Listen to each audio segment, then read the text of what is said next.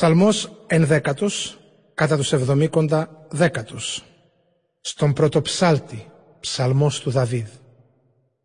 Στον Κύριο κατέφυγα και μη μου λέτε εσείς, φύγε στα όρη σαν πουλί.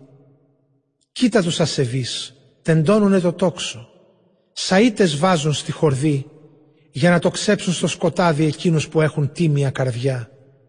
Αν τα θεμέλια γκρεμιστούν, ο δίκαιος τι θα κάνει; Ο Κύριος βρίσκεται εδώ, στον Άγιο του Ναό.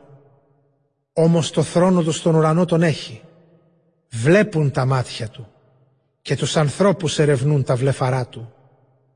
Το δίκαιο και τον ασεβή ο Κύριος εξετάζει και εκείνον αποστρέφεται που τάδικο αγαπάει.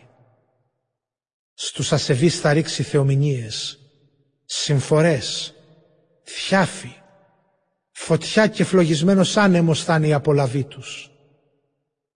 Ο Κύριος είναι δίκαιος, τη δικαιοσύνη αγαπά και ο τίμιος θα ζει κοντά σε εκείνον.